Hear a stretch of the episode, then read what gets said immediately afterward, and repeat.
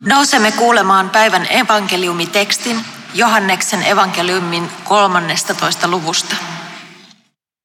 Jeesus sanoi opetuslapsilleen, minä vakuutan teille, palvelija ei ole suurempi kuin isäntänsä, eikä lähettiläs suurempi kuin lähettäjänsä. Kun tiedätte tämän ja toimitte sen mukaisesti, olette onnellisia. En tarkoita teitä kaikkia. Tiedän kyllä, ketkä olen valinnut. Kirjoitusten on toteuduttava. Se, joka söi minun leipääni, alkoi potkia minua vastaan. Sanon jo etukäteen, mitä tapahtuu. Kun se sitten tapahtuu, te tiedätte, että minä olen, mikä olen. Minä vakuutan teille. Se, joka ottaa vastaan minun lähettilääni, ottaa vastaan minut. Ja se, joka ottaa vastaan minut, ottaa vastaan minun lähettäjäni. Tämä on pyhä evankeliumi. Kiitos sinulle, Kristus. Tätä saarnaa valmistellessa minulla on ollut mielessä moni henkilö. Esko, Uokki, Harri, Mirja tai jota Mimmuksi kutsutaan, Eeva, Teemu, Markku, Janne, Sirkku, Jari, Päivi ja moni muu kirkon nuorisotyöntekijä. Erityisen hyvältä tuntui tänään tulla tänne kirkkoon ja huomata, että täällä on paikalla kumina, innokkaita nuoria, jakamassa omaa osaamistaan, omaa tekemistään meidän kaikkien iloksi. Tämä johtuu siitä, että vietämme tänään evankelis-luterilaisessa kirkossa nuorisotyön päivää. Tai kyllä minä kuminasta iloitsen muutenkin, mutta erityisesti tänä nuorisotyön päivänä. Miksi tämä päivä on valikoitunut kirkon nuorisotyön päiväksi? Historianen peruste tälle on se, että tasan 72 vuotta sitten ensimmäinen nuorisotyön ohjaaja kurssi aloitti opiskelunsa Järvenpään nuorisoopistossa. Lisäksi kirkon kasvatuksen ja nuorisotyön asiantuntijat, eli KNT ry, toteaa perusteluissaan, että kirkkovuoden tämän sunnuntain teema, Kristuksen lähettiläät, sopii erityisen hyvin tämän päivän juhlistamiseen. Jeesuksen lähettiläät, sillä nimellä tämä päivä on nimetty kirkkovuoden kulussa. Ajattelen, että nimeltä mainitsemani henkilöt ovat olleet oman elämäni matkalla erityisen tärkeitä ihmisiä minun herkissä kasvun vaiheissani. Olen ollut etuoikeutettu, kun olen saanut kohdata elämäni varrella seurakunnan työntekijöitä, jotka ovat tukeneet kasvuani olemalla kiinnostuneita nuoresta ja nuorista. Antamalla mahdollisuuden toimimiseen ja tekemiseen sekä johdattaneet minua uskon salaisuuden äärelle. Olen saanut kasvaa seurakunnassa, jossa minulle on taattu kasvurauha ja kerrottu Jumalasta, joka rakastaa yli kaiken ja odottaa meidän kristittyjen myös tekevän toisiamme kohtaan niin. Jumalan rakkaus on ollut läsnä sanoissa, mutta Jumalan rakkaus on ollut erityisesti läsnä teoissa. Nämä ihmiset ovat olleet Jeesuksen lähettiläitä. Tämän päivän teksti sai minut pohtimaan ihmisten väliseen kanssakäymiseen liittyviä suhteita ja sitä tilannetta, jossa nuo sanat, suhteita kuvaavat sanat palvelija ja Herra tai lähettäjä ja lähettiläs on sanottu.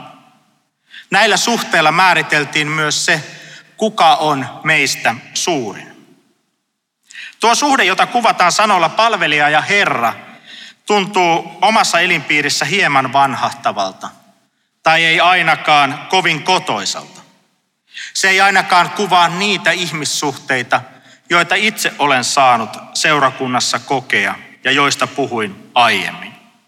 Huomaan, että Herra-ilmaisua käytetään tänä päivänä vain juhlapuheissa tai armeijassa, tosin sielläkin huomattavasti säästeliämmin kuin ennen. Ilmaisu tuntuu arvottavalta ja hieman toisen ihmisyyttä alistavalta. Sana Herra asettaa palvelijan riippuvaisuutta osoittavaan asemaan. Ja huomaan, että se, että tämä sana ei tunnu hyvältä, kuvaa sitä, että olen aikani kasvatti. Toisenlaiseksi tämä suhteiden määrittely muuttuu, kun ymmärrän Herran tai lähettäjän tarkoittavan Jumalaa. Tästä seuraa se, että aseudumoidun itse ja vapaaehtoisesti palvelijaksi tai lähettä, lähet, lähettilääksi ilman omasta elämän todellisuudesta nousevaa tulkintaa. Tällöin kysymys on lopulta siitä, mitä on olla Herran Jumalan palvelija, mitä on olla hänen lähettiläänsä. Ei siis siitä, millaisia ovat meidän ihmisten väliset suhteet. Millainen on siis suhteeni Herraan tai lähettäjäni? Onko suhteessa pelkoa? Onko suhde alistava? Vai onko se elämääni tukeva, sitä varustava ja suojeleva? Kuvataanko tällä suhteella Jumalan vallan käyttöä ihmiseen vai lopulta valtaan kuuluvaa vastuuta? Luoko Herra tai lähettäjä edellytyksiä elämälle vai pyrkiikö hän käyttämään palvelijaansa tai lähettilästään oman etunsa hakemiseen? Onko Herran ja palvelijan tehtävä yhteinen, yhteisesti jaettu? Vai katsooko Herra sivusta, kun palvelija sätkii elämänsä tiellä, välillä onnistuen ja välillä ei? Minulle Jumala, Herra, lähettäjä, on suojeleva, kannustava ja kaiken takana oleva luoja, jolle elämäni polku on merkityksellinen. Näen, että elämäni aikana kohtaamisilla ihmisillä, mukaan lukien aiemmin mainitsemani nuorisotyön ohjaajat, on iso merkitys siinä, miten näen ja koen Jumalan. Ne meidän ihmissuhteilla on väliä. Kirkkokäsikirjassa tätä sunnuntaita kuvataan seuraavasti. Jeesus julisti, että Jumalan valtakunta on lahja. Hän lupasi syntien anteeksi antamuksen kaikkein syntisimmillekin. Jeesus lähettää omansa maailmaan todistamaan tästä armosta ja palvelemaan hänen nimessään. Kristitty on vapahtajan lähettiläs, Kristus lähimmäiselleen. Kristitty on vapahtajan lähettiläs. Kristus lähimmäiselleen. Tuntuu aika suurelta vaatimukselta. Hartiat lysähtävät. Ei minusta tähän ole. En pysty asettumaan Kristuksen saappaisiin, en oikein sitä haluakaan. En rakastamaan ehdoitta. En ainakaan niitä, jotka minua vihaavat. Lähimmäisyytenikin kanssa – on välillä vähän niin ja näin. Puhuessani muiden kanssa tästä olen huomannut, että aika monet jakavat tämän kokemuksen. Ei minusta ole, en kykene. Minulle ei ole ominaista luopua omastani, kiinnittää katsetta siihen, joka apua tarvitsee. En aina jaksa ymmärtää toisen ajatuksia. Välillä ymmärtämisen tai jopa kuuntelun kanssa on vaikeuksia. Rakennan herkästi raja-aitoja, enkä hae sitä, mikä on yhteistä. Jeesus lähettää omansa maailmaan todistamaan armosta ja palvelemaan hänen nimessään. Ajattelen, että ei ole olemassa toista ilman toista. Ilman armon kokemusta Ilman kokemusta siitä, että riitän Jumalalle puutteistani huolimatta, palvelu muuttuu suoritukseksi. Toisaalta taas ilman lähimmäisen palvelemista usko näyttäytyy jotenkin vajaana. Olen armahdettu ja tämä armo kuuluu kaikille. Ja tämä tulee todeksi palvelemisessa. Armo ja siitä kumpuava usko näkyy lähimmäisen hyvän etsimisessä. Huomaan, että usein kuva kuitenkin hämärtyy. Maailma näyttää aika kovalta. Armo on hukassa. Lähimmäisen palveleminen ei oikein näytä pääsevän läpi julkisessa keskustelussa.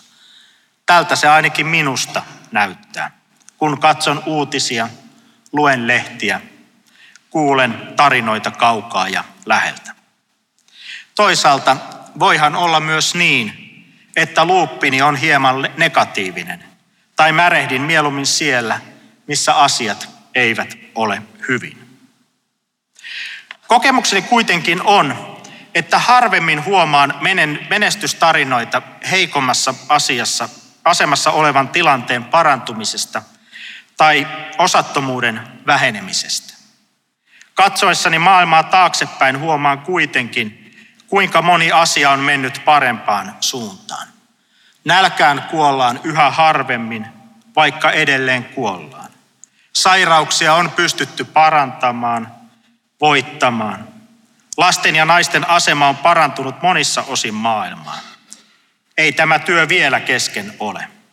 Mutta jospa, jospa sittenkin täällä on ollut mukana liikkeellä Jeesuksen lähettiläitä. Ei vaan, ei vain he, vaan myös he.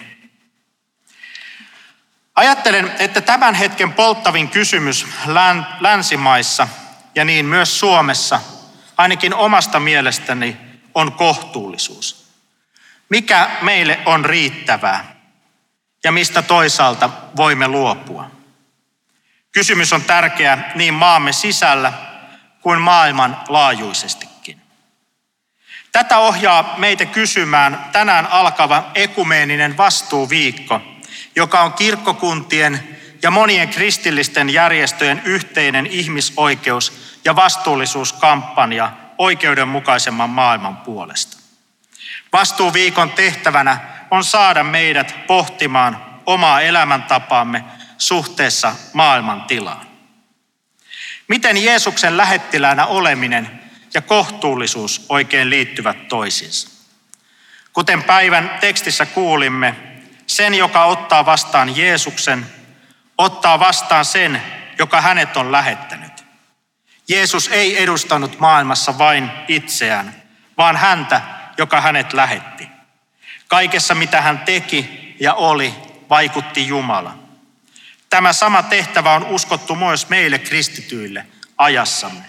Meidän teoissamme ja olemisessamme tulee näkyä ja myös tuntua Jumalan armo ja Jumalan rakkaus.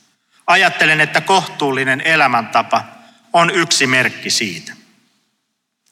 Kohtuullisuuden siunaus on mielestäni siinä, että pystymme jakamaan lähettäjämme luoman maailman rikkauksia tasaisemmin. Niiden liiasta hamuamisesta luopuminen johtaa siihen, että meillä on paremmin aikaa nähdä lähimmäisemme ja toisaalta se, mitä me sekä ennen meitä kulkeneet ovat jo saaneet aikaan. Ajattelen, että kohtuullisuudesta voi seurata autuus, eli uskonnollisessa tai yliluonnollisessa mielessä määriteltynä onnellisuus. Sitä kuka ja miten muuten autuaksi tullaan, voi lukea lisää Matteuksen evankeliumin viidennestä luvusta, vuorisaarnasta. Ei, ei nuo sanat ole kohtuullisuuden vaatimuksen kanssa ristiriidasta. Eivät ainakaan kaikki, mutta niistä puhuminen olisikin sitten jo toisen saarnan paikka.